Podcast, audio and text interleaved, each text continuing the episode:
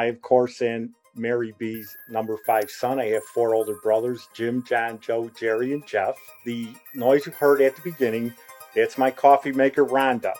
When I need a cup of coffee, I always say, of course, help me, Rhonda. When I need an emergency cup of coffee, I then say, help me, Rhonda, help, help me, Rhonda. I'm doing this because of my love for coffee.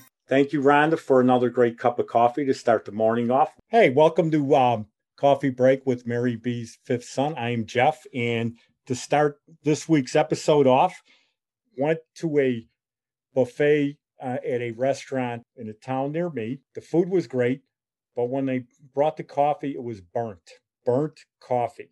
I'm not going to say the name of the place. The waitress, she was really nice. So, and again, as fate would have it, that night I'm listening to the radio they play Rainy Days and Mondays by the Carpenters. And I loved Karen Carpenter. So I changed the words around just a little, like I did last week with me and you and a dog named Boo. Here's what I got Rainy days and burnt coffee always get me down. We know what it's all about. There's your reason to pour it out. Hanging in around, nothing to do but frown. Rainy days and burnt coffee always get me down. Uh, we have some very exciting news. Marie Osmond, they just announced at Ravinia for the first time ever will be at Ravinia in August, and I'm already in line for tickets. A big congratulations to my brother Jerry, who qualified for the Boston Marathon, which will be run in um, October, I think, right before Marie Osmond's birthday, actually, which her birthday's October 13th, and I think the Boston Marathon's October 10th. The last time my brother Jerry ran this fast is when I chased him through West Pullman Park after he hit me with a line drive. And he ran really fast and I couldn't catch him. And I was pretty fast, but of course he hit me in the knee with the line drive. Congratulations to my brother Jerry for qualifying for the Boston Marathon. I'm sure you will do very well. A couple weeks ago, I told you about Summer 42. As fate would have it, Turner Classics ran Summer 42 last week in the afternoon. I taped it and watched the whole movie, the whole movie, and it actually was pretty good. There's a part in there where Jennifer O'Neill invites Hermie over to uh, her house for, of all things, coffee. My house Thursday afternoon. I have some heavy things to move, and I think I'll need some help.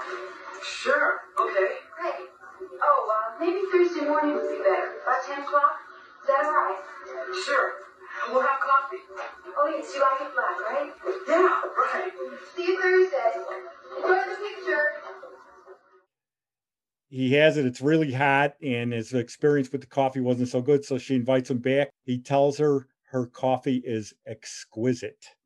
Now, that's a great definition for coffee, especially if it's coming from Jennifer O'Neill. I take back 98% of everything bad I said about Summer 42 because if Jennifer O'Neill can make exquisite coffee, that's got to get you on the good good side of me. I gave her a half a cup on that last episode. This one, I'm going to give her a full cup. Our song, I found this song on the radio. Well, not found it, but they play it all the time. It's called You're So Vain, Carly Simon. Of course, they always wondered who it was about.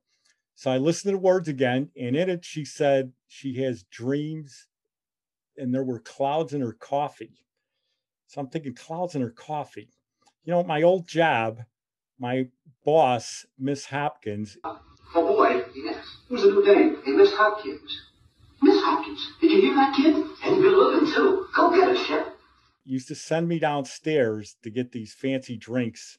And one of them used to be something I'd hand a note to the barista, and would always end with a cold soy topper.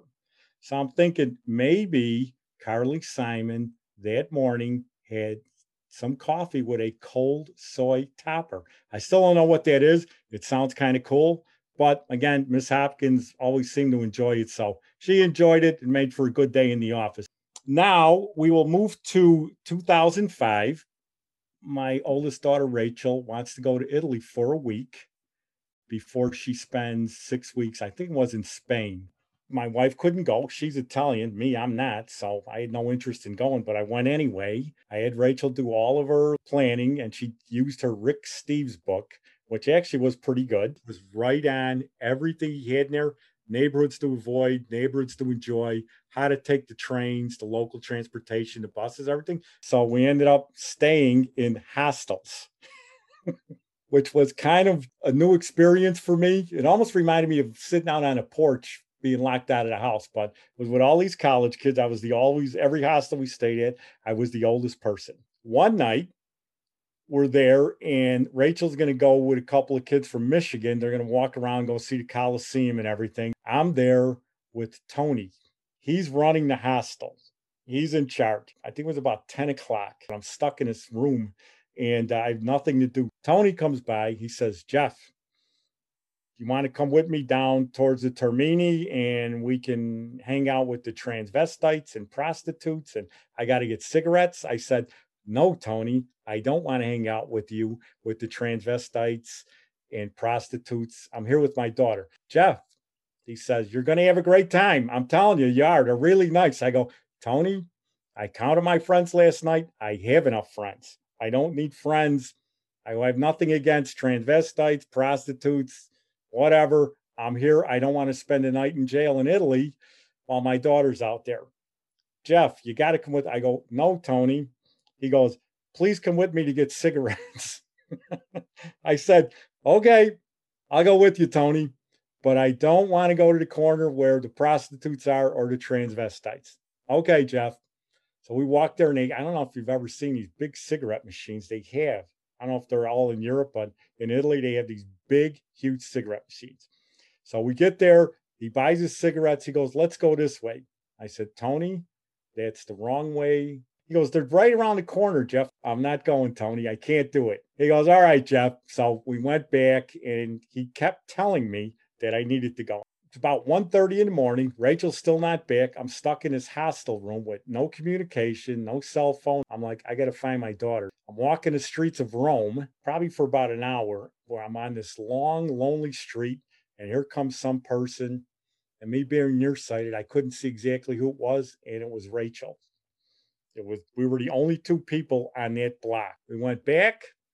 Everything was good. Got up in the morning, and I don't know if you're familiar with coffee in Italy, but they drink out of these little cups, you know, cappuccinos and all these little things.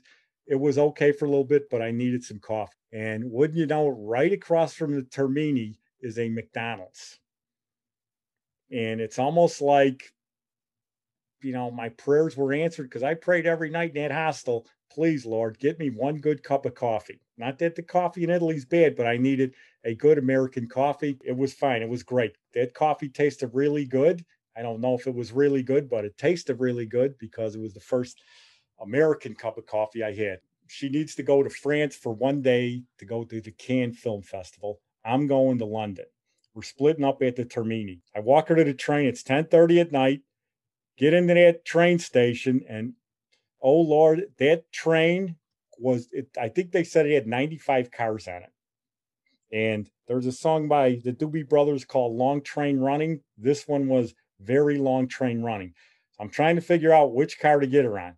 So I help her get on one of the cars, not knowing which one. Thank heavens, a conductor came by later, asked her where she was going because I put her on the wrong car. She would probably ended up in the hills of Switzerland or something. She ended up in France. I ended up going to London, and that's part one of our journey. Later on, one of my later podcasts, I will tell you about my uh, adventures in London and my Beatle tours. But for right now, that was it. Everything worked out. Did love Italy a lot. It was beautiful. Colosseum, Gladiator, all of that. So that's it for this week. Thank you for listening and join us next week for my special Father's Day which way I will tell about the old man, the good, the bad, and the ugly. You're really going to want to listen to that one. I have some great stories, really good, really bad, and really ugly. Thanks again for listening. Take care. To my mom, again, who always said two things will make a day go by better coffee and a smile. If you put those two together, you're going to have a good day. Thanks again for joining us with coffee break with Mary B's fifth son. Join us next week where we continually talk about coffee, which we all love. Thank you. Thanks for joining us. I'm your host, Jeff Balser. The intro was by Yvonne Two Elements. Thank you. Uh, production by Downtown Media Works. join us every Sunday morning for Coffee Break with Mary B's fifth son. And you can like and subscribe us on Apple Podcast. And you could also find our website on Buzzsprout. and then there was a restaurant right up the street from the hostel we stayed at.